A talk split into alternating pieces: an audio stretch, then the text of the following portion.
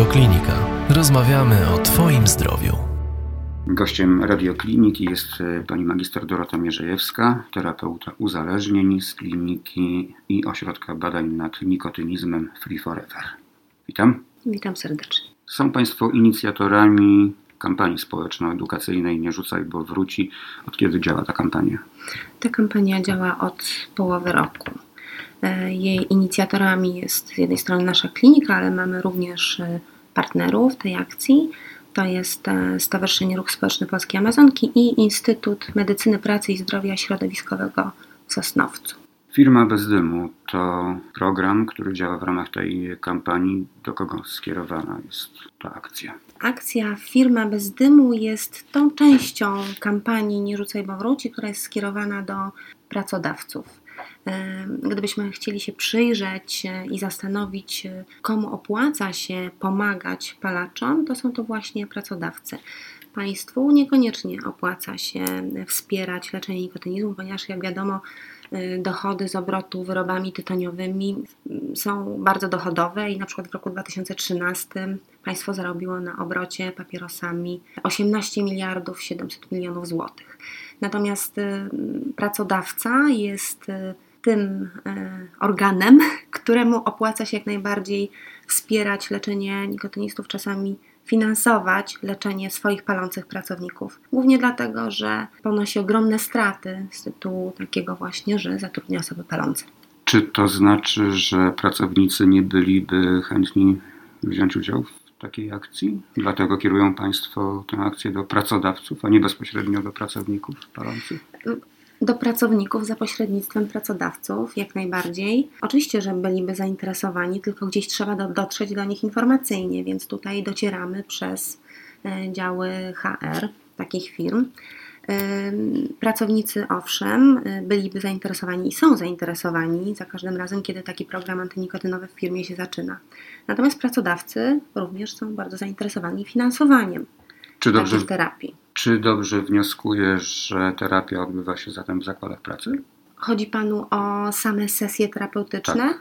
Sesje terapeutyczne odbywają się poza y, zakładami pracy, poza firmami, chyba że jest wyraźne życzenie firmy, żeby było to na terenie i kiedy firma ma warunki bo do przeprowadzenia takich sesji nie wystarcza sala konferencyjna, tylko muszą to być dosyć komfortowe warunki, rzeczywiście terapeutyczne. Komfortowe to znaczy jakie? Kanapy, fotele, miejsce, gdzie można wyciągnąć się na matę, na macie i na przykład y, odbyć godzinną relaksację. Czyli nie jest to wykład ex gdzie zasiadają naprzeciwko goście na krzesełkach i, i słuchają jak wykładu na uczelni wyższej? Nie.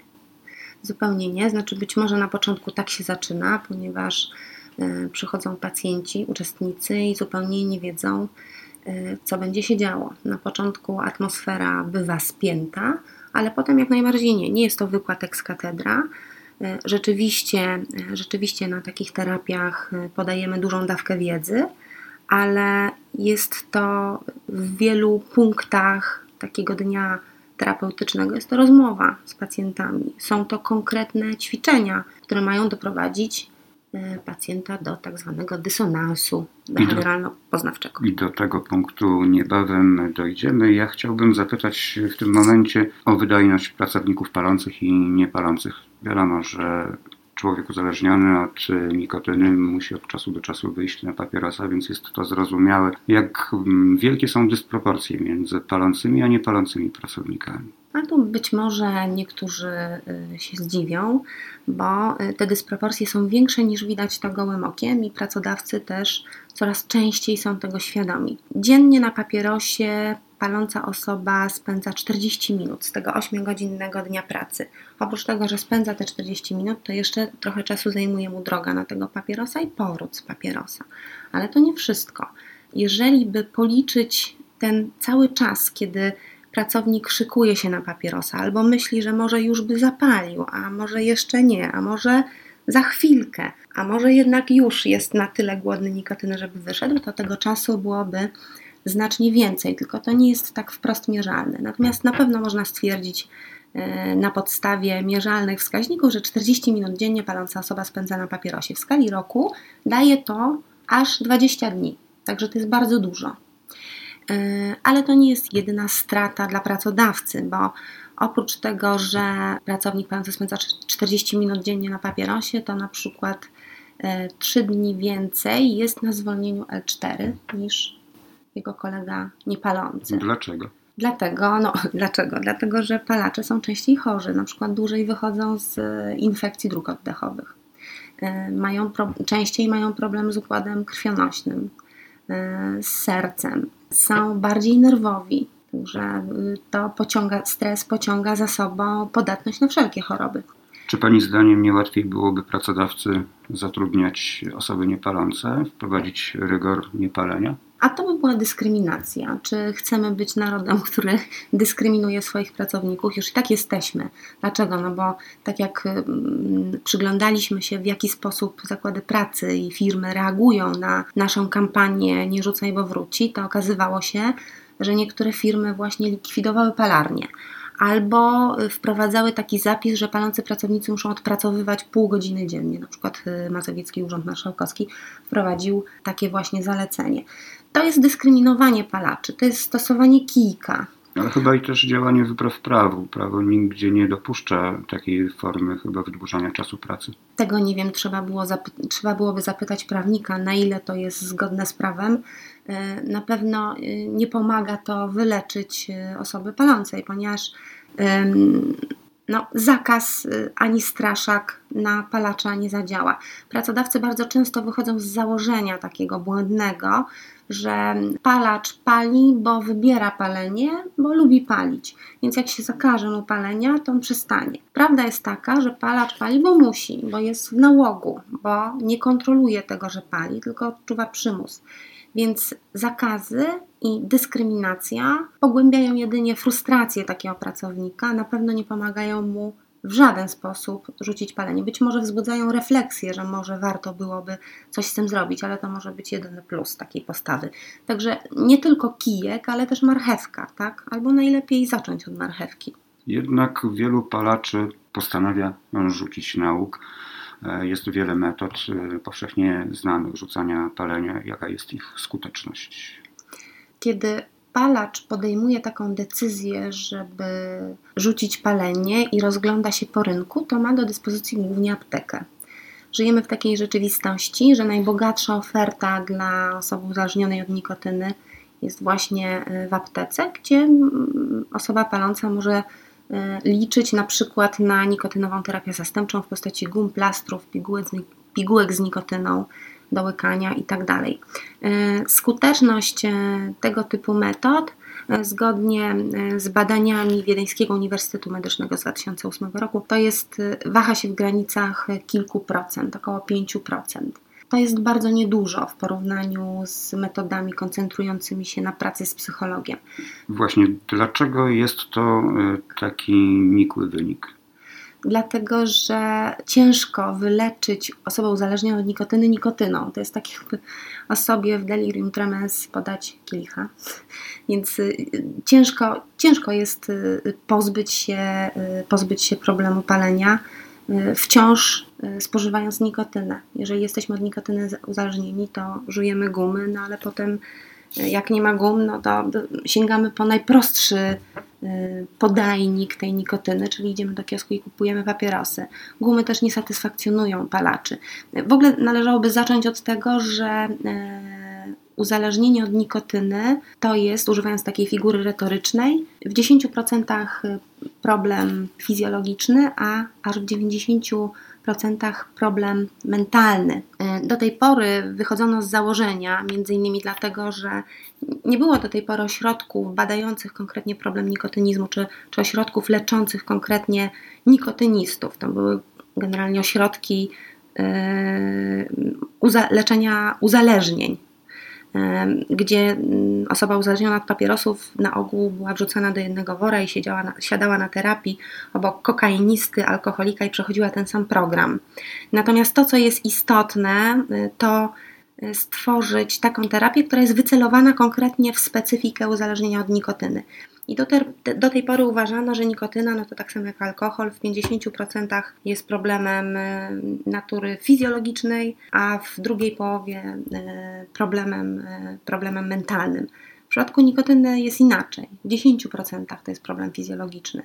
Nikotyna uzależnia zupełnie inaczej, zupełnie inną substancją niż alkohol czy narkotyki typu heroina czy kokaina. No właśnie, bo te substancje, o których Pani wspomina, wbudowują się w procesy biochemiczne człowieka. Czy nikotyna w takim razie nie podlega tym e, zasadom? Oczywiście, że e, wbudowuje się w procesy biochemiczne, tylko zupełnie inaczej nimi steruje. Takim prostym przykładem, jak można zauważyć, że to jednak jest zupełnie inna substancja, to jest y, dostrzeżenie takiego faktu, że nie istnieje zespół odstawienia nikotyny. Y, nikotyna uzależnia na całe lata, ale to jest uzależnienie płytkie.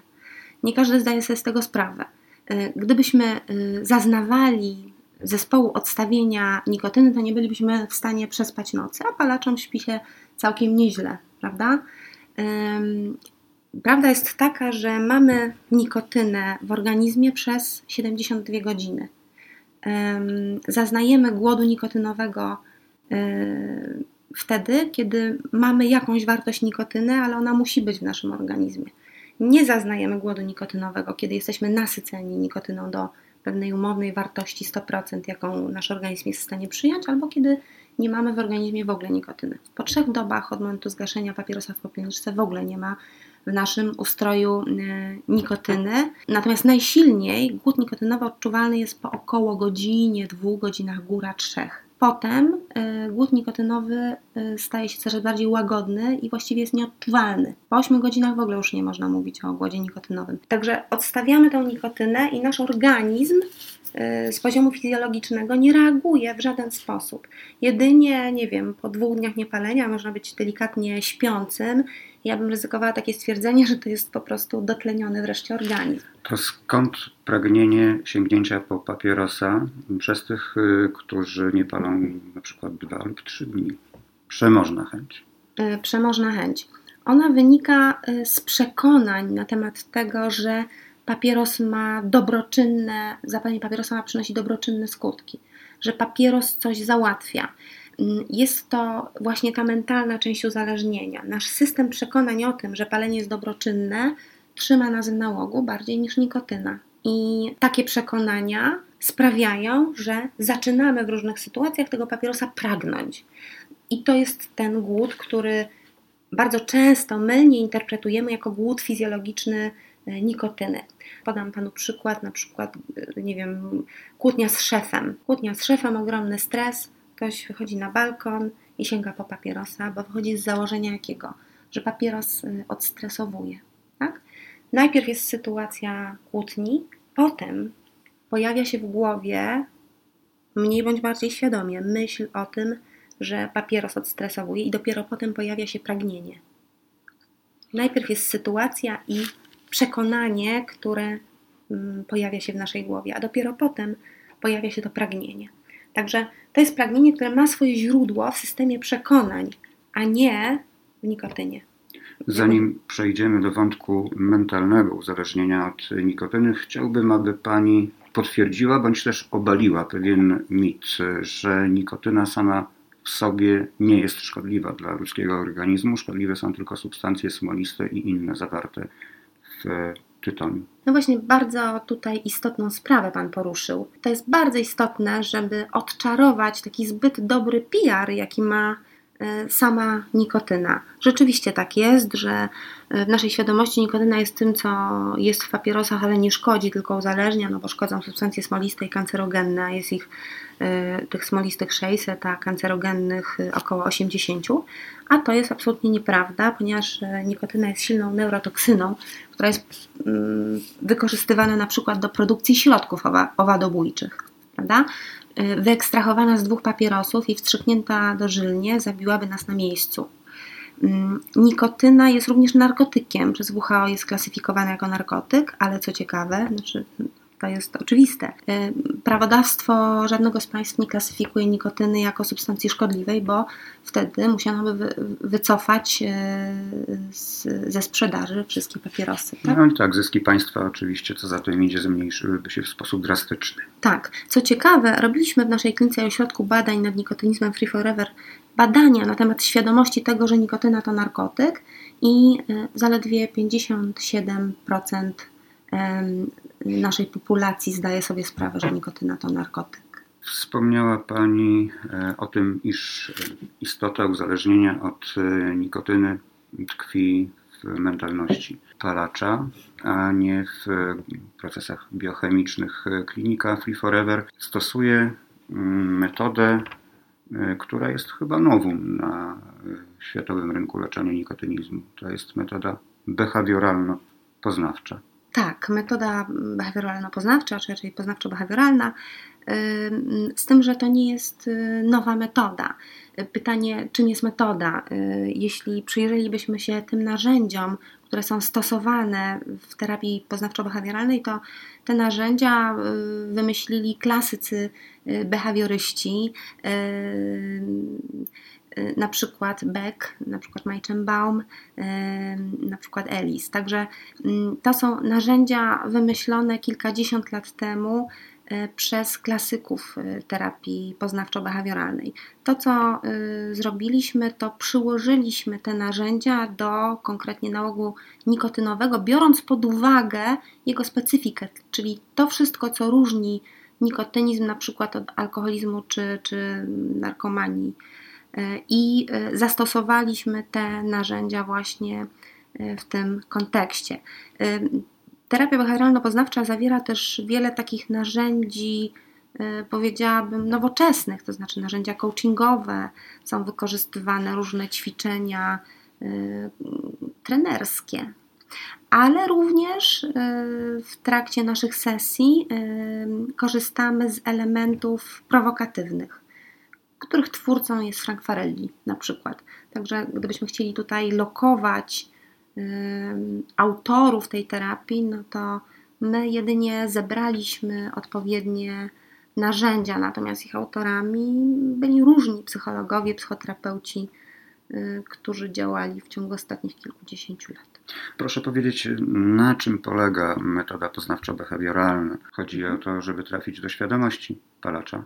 Tak metoda poznawczo-behawioralna, jak sama y, skomplikowana pozornie nazwa wskazuje, poznanie, behawioryzm, tak? czyli zdobycie wiedzy, zachowanie, czyli poprzez zdobywanie wiedzy zmieniamy zachowanie. Do czego to się sprowadza? Sprowadza się to do tego, że w trakcie naszej y, terapii pomagamy y, palaczowi zrozumieć, jakie są zarówno wewnętrzne, jak i zewnętrzne uwarunkowania jego uzależnienia. To znaczy, wychodzimy z założenia, że im więcej będzie wiedział na temat swojego uzależnienia, tym większą ma szansę wyjść z pułapki, w jaką został wciągnięty. W sytuacji, kiedy nie wiemy, w jaki sposób działają e, w nas e, mechanizmy uzależnienia, ciężko nam sobie nakazać i, i, i przestać palić. E, kluczem do wyjścia z tej pułapki jest zrozumienie tych mechanizmów i zobaczenie wszelkich uwarunkowań e, naszego uzależnienia, czyli zarówno e, świadomość wpływu mediów, marketingu, koncernów tytoniowych, świadomości naszych uwarunkowań kulturowych, rodzinnych, i z drugiej strony świadomość wszystkich właśnie mechanizmów, które, które działają w naszym środku, tak? czyli świadomość przede wszystkim tutaj powiem słowo klucz, konfliktu palacza. Dobrze, wszystko rozumiem. Stawiam się w roli palacza, który zgłasza się do kliniki Free Forever na wyleczenie mnie z nałogu poprzez zastosowanie metody poznawczo-behawioralnej. Ja już jestem świadom tego, że palenie szkodzi, bo zawiera, tytoń, dym tytoniowy zawiera środki, e, substancje kancerogenne, substancje smoliste. E, wiem, że to wszystko osadza się na płucach, wiem, że nie mam kondycji, wiem, że mam złą cerę, wiem, że bywam podenerwowany i tak dalej, i tak dalej, i tak dalej. Ja jestem świadomy. Państwo nie muszą mi tłumaczyć e, szkodliwości palenia tytoniu. Mimo, I nie, nawet nie próbujemy tego robić. A to ciekawe. Nie ma na naszej terapii e, tego, co, o, o czym Państwo już doskonale wiedzą, czyli nie straszymy, nie pokazujemy zdjęć płuc zajętych smołą czy rakiem. To jest to kompletnie bez sensu, ponieważ wszyscy dokładnie wiedzą, z jakiego powodu chcą rzucić palenie albo z jakiego powodu nie powinni palić skupiamy się na zupełnie czymś innym, na pracy i poszerzeniu świadomości na ten temat, dlaczego w ogóle palimy. Na to pytanie już nikt tak łatwo nie jest w stanie odpowiedzieć, ponieważ wszyscy się skupiają na tym, dlaczego nie powinni. i gnębią siebie samych i straszą. Natomiast pytanie, dlaczego oni w ogóle palą? Jak to się dzieje, że mimo pełnej świadomości tego, że palenie szkodzi, z uporem maniaka przez 20, 20 y, razy dziennie średnio sięgamy do paczki i wyciągamy papierosa i go zapalamy. Jak to możliwe? Brakuje nam inteligencji, siły? O co w tym wszystkim chodzi? Może czegoś pan... nie rozumiemy po prostu. Dokładnie. I dlatego właśnie y, stworzyliśmy terapię, żeby osoba paląca była w stanie zrozumieć, o co w tym wszystkim chodzi. Jeżeli, jeżeli zrozumie, o co w tym wszystkim chodzi, dlaczego lubi palić, dlaczego z jednej strony chce przestać, a z drugiej strony chce palić, to jest właśnie ten konflikt palacza, o którym mówię, no to wtedy jest w stanie wyjść z pułapki. My rozbrajamy ten konflikt. Jakby clue terapii behawioralno-poznawczej Free Forever jest e, zidentyfikowanie u siebie konfliktu palacza, czyli motywacji, która działa kompletnie e, kontra, czyli motywacji, dlaczego chcę palić. Bo wszyscy, którzy przychodzą do nas na terapię, mają w sobie ten konflikt. I albo bardziej są świadomi jednej części, albo drugiej. Na ogół nie mają pojęcia, dlaczego palą. I my pomagamy im się przyjrzeć i zidentyfikować e, w sobie te wszystkie plusy, w które oni wierzą. Czy dotarcie do świadomości uzależnionych od e, palenia jest, rzekłbym, zunifikowane, czy do każdego trzeba docierać indywidualnie? Nie wiem dokładnie, co ma Pan na myśli. E, czy takie same metody stosują Państwo wobec całej grupy, czy też e, jednostkowo, mhm. indywidualnie do każdego w inny sposób trzeba mhm. dotrzeć, aby zrozumiał, dlaczego pali? Mhm, no to zależy, wszyscy jesteśmy inni. Na pewno ten zasób wiedzy, który mamy do przekazania, jest jakąś stałą. Natomiast y, osoby palące identyfikują w sobie różne wierzenia na temat papierosów i w zależności od rodzaju tych wierzeń, no, pracujemy z nimi nad tymi wierzeniami, przyglądamy się tym wierzeniom i próbujemy y, wykazać, że to są iluzje. Bo w większości Palacze wierzą w iluzję, ponieważ papieros absolutnie nic nie daje palaczowi. E, napicie się wódki sprawia, że kręci nam się w głowie, zapalenie trawki sprawia, że się śmiejemy do rozpuku, e, heroina daje jakieś wizje, natomiast papieros nie daje palaczowi nic. I te wszystkie iluzje, które palacz sobie w ciągu swojej kariery palacza tworzy i kreuje i głęboko nie wierzy, to są iluzje, które mają go podtrzymać w tym procederze dostarczania sobie za jakiś czas działki po prostu. Dlatego wierzymy w to, że papieros nas odstresuje, pomoże nam się skupić, sprawi, że nie przytyjemy, pomoże nam przełamać nieśmiałość, zabije naszą nudę, ładnie pachnie, fajnie smakuje. Mogę wymieniać, tak? Ta lista jest długa, ale ona jest też ograniczona. Gdybyśmy wzięli tak wszystkich palaczy i spisali ich e, wierzenia, to takich, e, takich najczęstszych jest około 15, a ciężko wymyślić więcej niż 20. Więc pracujemy nad tymi 20 przekonaniami. Też pyta Pan, czy e, tak samo e, pracujemy, czy inaczej z poszczególnymi uczestnikami. Każdy uczestnik przejawia, może przejawiać inny rodzaj oporu. I praca z tym oporem jest już indywidualna. Natomiast przy wszystkich, na takiej sesji antynikotynowej jest od 5 do 7 osób i sprawia to, że wywiązuje się w grupie jakiś rodzaj synergii. Czy to jest wsparcie, czy to jest jakieś, jakaś rywalizacja, czy to jest wspólnota w niedoli. Ciężko stwierdzić, natomiast e, zdecydowanie podnosi to skuteczność terapii, jak jest grupa. Czy jest to metoda bezpieczna i co za tym idzie, czy metoda poznawczo-behawioralna będąc działaniem, jako się rzekło, na psychikę, e, sprawia, że pojawiają się jakieś skutki uboczne w psychice pacjenta? Absolutnie tak. Osoba paląca przestaje się męczyć nie paląc. Odczuwa ulgę, e, nie poci się, nie rzuca nią o ściany, kiedy decyduje się odstawić papierosy. W trakcie terapii dochodzi, to już mówiłam, trudna nazwa, do tak zwanego dysonansu poznawczego. I e, ten dysonans poznawczy sprawia, że przestajemy wierzyć w to, że papieros coś nam daje i następuje taki efekt, który być może teraz zabrzmi jak bajka o żelaznym wilku, ale rzeczywiście taki efekt osiągamy. Palacz zaczyna rozumieć, że jest bez sensu palić i że ten papieros nic nie daje, więc przestaje sięgać po papierosa. E, do rozstania z nałogiem potrzebna mu jest jedynie decyzja, a nie siła. I on tę decyzję podejmuje, wychodzi i co odczuwa? Odczuwa ulgę zdecydowanie jest to wstrząs dla psychiki, tylko pozytywny. Czyli te działania uboczne możemy traktować li tylko w kategoriach pozytywnych. Tak mi się wydaje. Proszę powiedzieć, jak przebiegają takie spotkania terapeutyczne? Wchodzimy do pokoju, w którym, jak Pani już wspomniała, stoją kanapy, fotele, tak? Maty. Tak, I co znaczy dalej? maty są na końcu wyciągane. Są fotele, są kanapy, y, jest projektor, gdzie, gdzie jest wyświetlana prezentacja wizualna.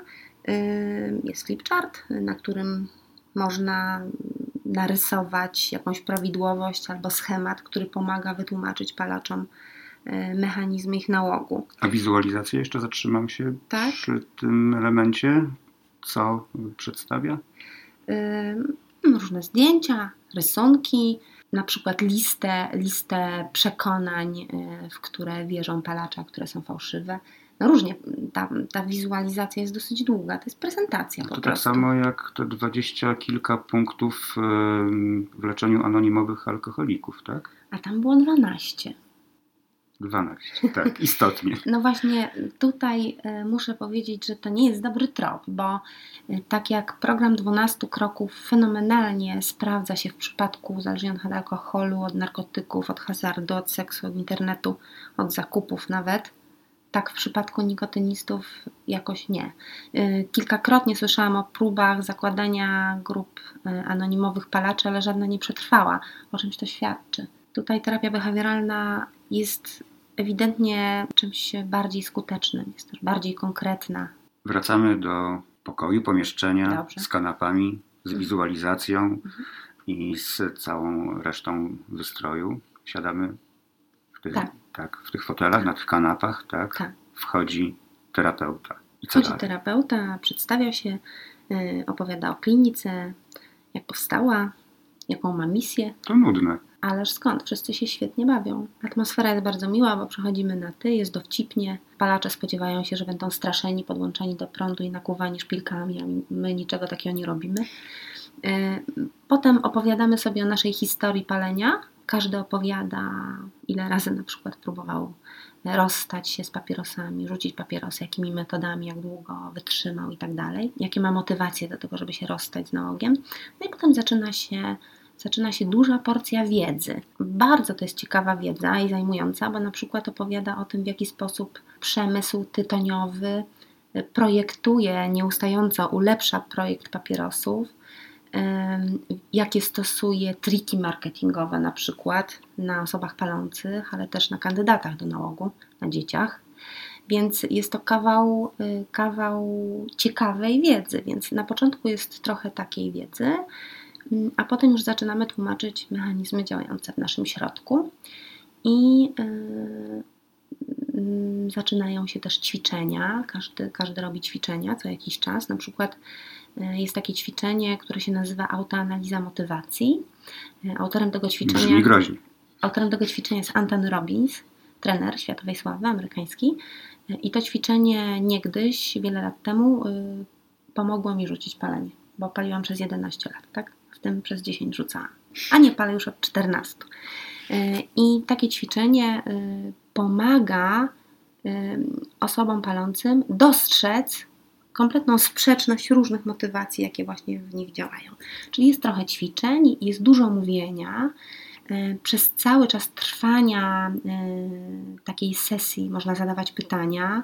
Wielokrotnie terapeuta odnosi się do historii palenia konkretnych uczestników w trakcie wykładu, zwraca uwagę, nawiązuje, porównuje, także jest to z jednej strony, z jednej strony jest to jest sporo takich elementów podawczych, że terapeuta opowiada, ale też potem jest rozmowa. Tak naprawdę jest to wymiana, jest to analiza, na którą składa się rozmowa, ćwiczenia, analizowanie wspólne. O, tak bym to ujęła.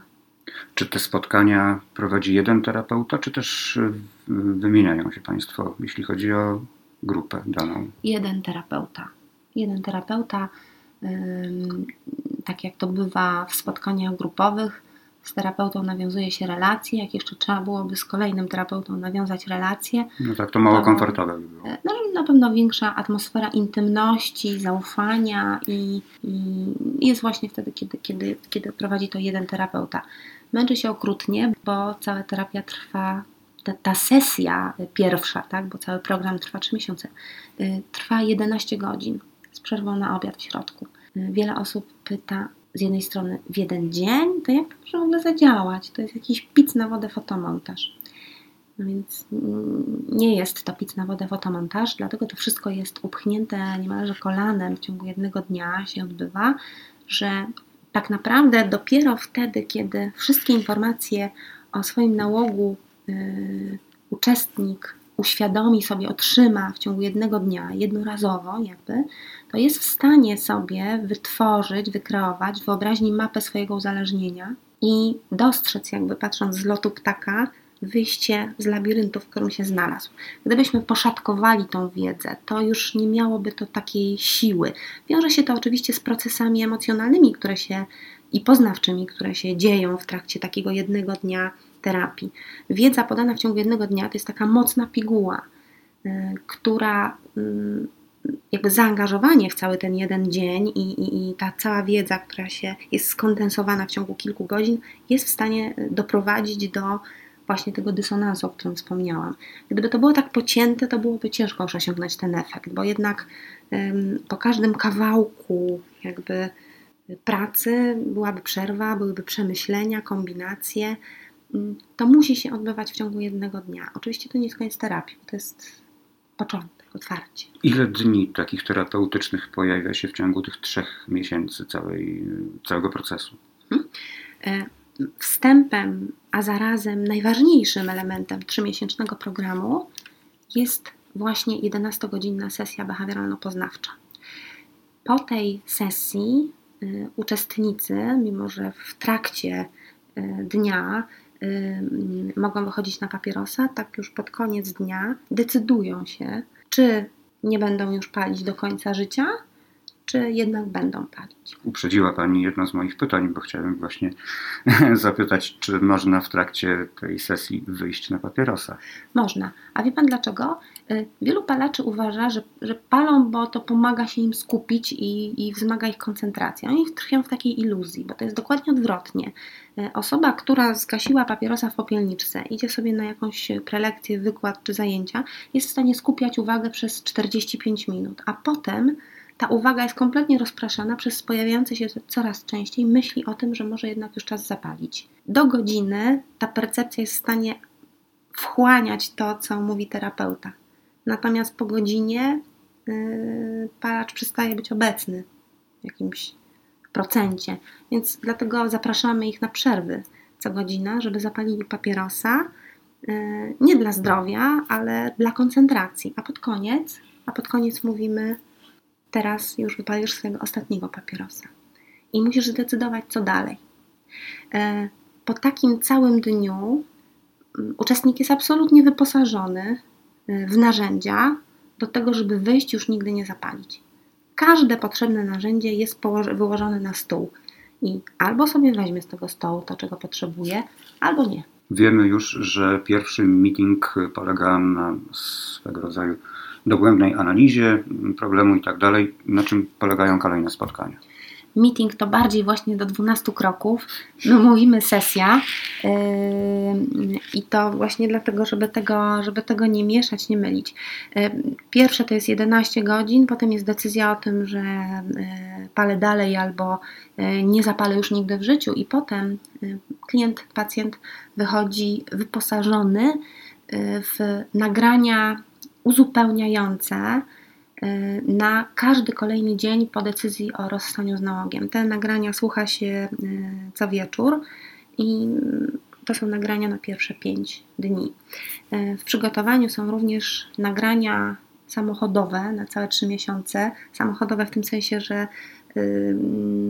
takie, które można sobie odsłuchać w każdym dowolnym miejscu, w którym się przebywa, czy z komórki, czy właśnie z płyty, którą włoży się w samochodzie. E, oprócz takich e, nagrań uzupełniających, wspierających motywację palacza, ma on do dyspozycji dwa w ciągu trzech miesięcy, czynny przez 24 godziny na dobę, to jest bardzo istotne, telefon ekspalacza.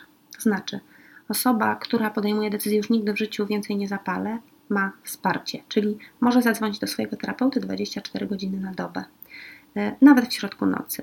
Y, okazuje się, że potem E, w nocy nikt nie dzwoni, telefony w ogóle zdarzają się rzadko, natomiast sama świadomość, że można, ma, daje im ogromne wsparcie. My te telefony nosimy i e, jeżeli w danej chwili prowadzimy terapię, to na pewno oddzwaniamy w przerwie. Nie przyszło mi się jeszcze budzić w środku nocy, ale z chęcią. Jeżeli może to pomóc mojemu pacjentowi, to, to bardzo proszę. Oprócz telefonu są jeszcze dwa spotkania indywidualne. I to są spotkania opcjonalne. Jeżeli ktoś nie pali, ale chce sobie coś powtórzyć, jeszcze utrwalić albo porozmawiać z terapeutą na jakikolwiek inny temat, to może e, zgłosić się na spotkanie dodatkowe, indywidualne albo też grupowe. To już e, zależy od uczestników. E, w ofercie są dwa takie spotkania. Ale również osoby, które zapaliły, mogą przyjść i poprosić o powtórkę z rozrywki i mogą podjąć drugą próbę. Reasumując e, kwestię sesji, trzy miesiące. Trzy miesiące opieki nad tak. pacjentem. Punkt ciężkości na 11-godzinnym pierwszym dniu, czyli na sesji behawioralno-poznawczej. Potem jeszcze o tym nie, nie powiedziałam, są ćwiczenia do domu. Ćwiczenia są, jest kilka ćwiczeń, które doskonale utrwalają wiedzę zdobytą na sesji. Nie jest ich dużo Y, ale są bardzo pomocne, bo werbalizują jakby, jeszcze czarno na białym, to co było na sesji, czyli cały czas jest to przypo, przypominanie i um, udrażnianie nowych nawyków. Plus nagrania, plus dwa spotkania dodatkowe, plus telefonek spalacza. Po trzech miesiącach y, podsumowujemy program. Po trzech miesiącach na 10 osób, które podjęły terapię, nie pali 7. Uważam, że to całkiem nieźle. Po roku nie pali 6 ale to zależy, bo jeżeli e, terapia jest prowadzona w grupie osób, które się znają, to nie pali 6, a jeżeli e, w grupie są osoby, które się widzą e, po raz pierwszy, albo terapia jest indywidualna w ogóle, bo taka też może być, ta skuteczność odrobinę spada, ale przynajmniej połowa nie pali po roku. Czyli na początku 70%, 60% ewentualnie po dłuższym okresie. Po roku. Do, po roku. 50%? Wśród uczestników indywidualnych inaczej. Po trzech miesiącach na 10 nie pali 7 uczestników sesji. Po roku na 10 osób nie pali między 5 a 6. I to zależy od tego, czy na terapię przyszły osoby, które się znają, czy nie. Czyli od 50 do 60%. Tak możemy ocenić skuteczność metody poznawczo-behawioralnej. Dlaczego jest tak wysoka w porównaniu e, z tymi wynikami, o których wspominaliśmy na początku mm. naszej rozmowy? Mm. Przy metodach tradycyjnych, mhm. nazwijmy to metod, metodach rzucania palenia. Nikotynowa terapia zastępcza 5%, leki blokujące głód nikotynowy, modne, tak bardzo modne ostatnio, mają skuteczność niewiele ponad 7% właśnie w skali roku. Natomiast e, wszelkie terapie, które skupiają się na pracy z psychologiem, czyli dotykają ten, tej mentalnej e, części uzależnienia, mają radykalnie większą skuteczność. Nie tylko terapia behawioralno-poznawcza, bo wystarczy iść e, na konsultację do psychologa z problemem palenia i od razu ta skuteczność skacze do 20%. Akupunktura też kilka procent, biorezonans też kilka procent. A gdy, e, gdybyśmy rzucali siłą woli, czyli postanawiali, że od 1 stycznia z tym koniec, to taki sposób rzucania palenia, jest to właśnie rzucanie palenia siłą woli, y, ma skuteczność 3,4. Więc wszystkie dostępne na rynku metody, które nie są metodami psychologicznymi, to zaledwie kilka procent. Psychologiczne kilkadziesiąt. Behawioralno-poznawcza rzeczywiście ma największą wśród psychologicznych skuteczność, bo sięga ona 60%. Y, dlaczego? Dlatego, że uzależnienie od nikotyny jest problemem mentalnym w 90%. Problem z nikotyną to jest 10%. Dlatego psychologia odnosi tutaj większe sukcesy niż y, nikotyna w opłatku.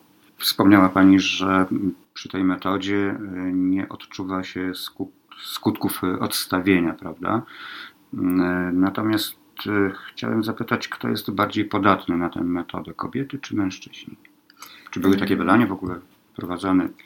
Badania były prowadzone w innym kontekście. Jeśli tutaj chodzi o rozróżnienie między kobietami a mężczyznami, to na pewno kobiety są bardziej skłonne w ogóle do podjęcia leczenia, a do przyjścia do psychologa czy do psychoterapeuty na pewno.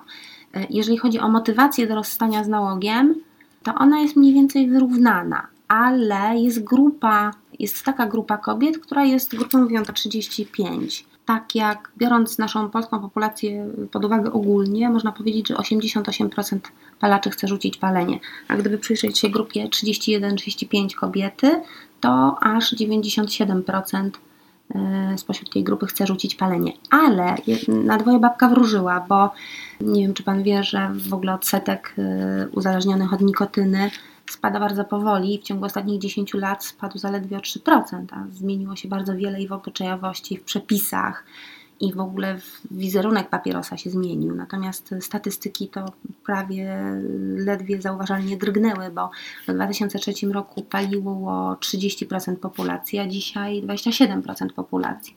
Czyli ten odsetek bardzo powoli spada. A właśnie wśród kobiet między 30 a 39 odsetek palących wzrasta. Czy w trakcie tej terapii można stosować środki wspomagające, typu właśnie tabletki, plastry, gumy z nikotyną? Jeżeli czujemy, że ta metoda nie do końca jest e, skuteczna w naszym konkretnym przypadku. Jeżeli przychodzi na terapię ktoś, kto zażywa leki blokujące głód nikotynowy, to nie protestujemy. E, nie, nie jesteśmy wrogami innych metod, żeby było jasne, tak? tylko wykazujemy, że one mają bardzo ograniczoną skuteczność, no bo oddziałują na te 10% fizjologicznego problemu i że yy, wymaga to uzupełnienia. Jeżeli ktoś przychodzi i bierze leki blokujące głód nikotynowy, to yy, już zależy od niego, czy będzie je brał dalej, czy nie. To nie wpłynie w żaden sposób na skuteczność terapii behawioralno-poznawczej, która zmienia w głowie, tak?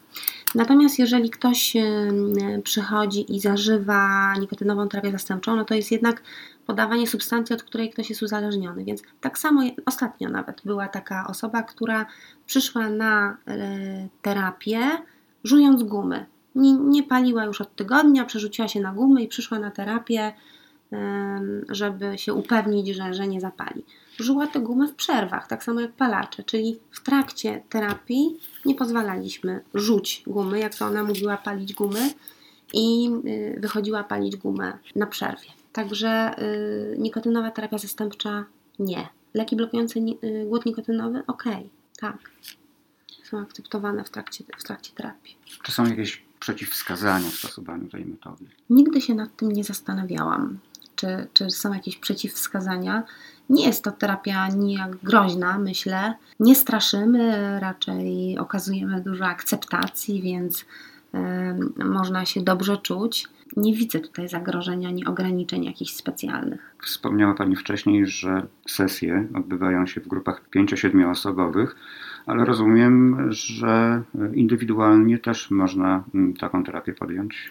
Można, ale warto w grupie, bo wtedy jest ta synergia, czyli to wspieranie się, wsparcie grupy, e, podobieństwo problemów, wspomnień. Także w grupie jest zdecydowanie lepiej, ale można przyjść indywidualnie. Wiek XXI sprawia, że żyjemy w ciągłym pośpiechu.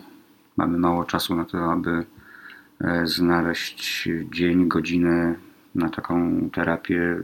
Czy Państwo dostosowują się e, z terminami do możliwości swoich pacjentów. No jak najbardziej. Dopasowujemy się nie tylko terminami, dopasowujemy się miejscami, e, miastami. Jesteśmy chyba najbardziej elastyczną kliniką, jaką ja osobiście znam. Dopasowujemy się jak najbardziej. E, nasi terapeuci e, od niedawna, właściwie od 1 stycznia już oficjalnie zaczynają pracować już nie tylko E, stacjonarnie w Warszawie i Łodzi, ale też na miejscu będziemy mieć terapeutę w Poznaniu, w Katowicach, Krakowie, w Szczecinie, e, w Trójmieście, we Wrocławiu, Katowice, nie wiem czy mówiłam. Także e, osiem kolejnych miast będzie miało swoich terapeutów. Dotychczas jeździliśmy, jeździmy cały czas mm, po całej Polsce. Jeśli chodzi o czas i pośpiech, o którym Pan wspomniał, jak najbardziej. Jesteśmy bardzo elastyczni, y, oferujemy sesje weekendowe. Godzin nie można wybrać, bo byłyby do wyboru już tylko nocne, a jednak, jednak fajnie się czasem wyspać. Więc weekendy też oferujemy. Ilu uzależnionych skorzystało do tej pory z formy terapii, z metody poznawczo-behawioralnej oferowanej przez klinikę Free Forever? Kilkaset osób. Pracujemy od, 2000, od początku 2013 roku i można powiedzieć, że przez nasze kanapy przewinęło się blisko 500 osób. No i na prawie finał jeszcze pytanie, e, nad którym na pewno zastanawia się wielu potencjalnych Państwa pacjentów. Cena cena, y, cena wynosi mniej niż suma wydawana przez spalacza w ciągu dwóch miesięcy na jego przyjemność palenia w cudzysłowie. To zależy ile kto pali. Zależy ile kto pali, ale wychodzę z założenia, że przeciętnie to paczka. Y, program trzymiesięczny kosztuje 660 zł. jeszcze jesteśmy tak fajni, że jak ktoś po trzech miesiącach y, przeszedł cały program i dalej pali, to jeszcze zwracamy pieniądze. Uczciwie stawiamy sprawę. A to bardzo cenna informacja. Ja myślę, że warto namówić, zaproponować osobom palącym, aby od nowego roku, tak jak to w przypadku form tradycyjnych rzucania palenia, spróbowali tej, która jeszcze dopiero nabiera rozpędu metody poznawczo-behawioralnej. Mam nadzieję, że nabiera rozpędu, bo nam już się wydaje, że pędzimy, ale jeżeli można się bardziej rozpędzić, to zapraszamy. Y, nie tylko 1 stycznia. Y, trzeba poczuć swój własny moment, czy to będzie 1 stycznia, czy 1 marca, czy jakikolwiek inny termin. Palacz do momentu, w którym czuje największą motywację, musi dojrzeć. I też są badania na ten temat, bo my bardzo lubimy cyferki i badamy wszystko, co się da. Pełna motywacja do tego, że do podjęcia próby rozstania się z nałogiem, do podjęcia próby rzucenia palenia E, przeciętnie e, powtarza się co 2,5 roku. Myślę, że powiedzieliśmy wszystko na temat metody poznawczo-behawioralnej. Natomiast jeśli ktoś chciałby zgłębić te informacje i tę wiedzę, e, gdzie może sięgnąć? Gdzie... O literaturę chodzi? Stronę internetową. O stronę internetową. Zapraszam na naszą stronę internetową www.freeforever.pl. Bardzo dziękuję za rozmowę. Gościem radiokliniki była pani magister Dorota Mierzejewska, terapeuta uzależnień z kliniki i ośrodka badań nad nikotynizmem Free Forever. Dziękuję pięknie. Dziękuję bardzo również. Więcej audycji na stronie radioklinika.pl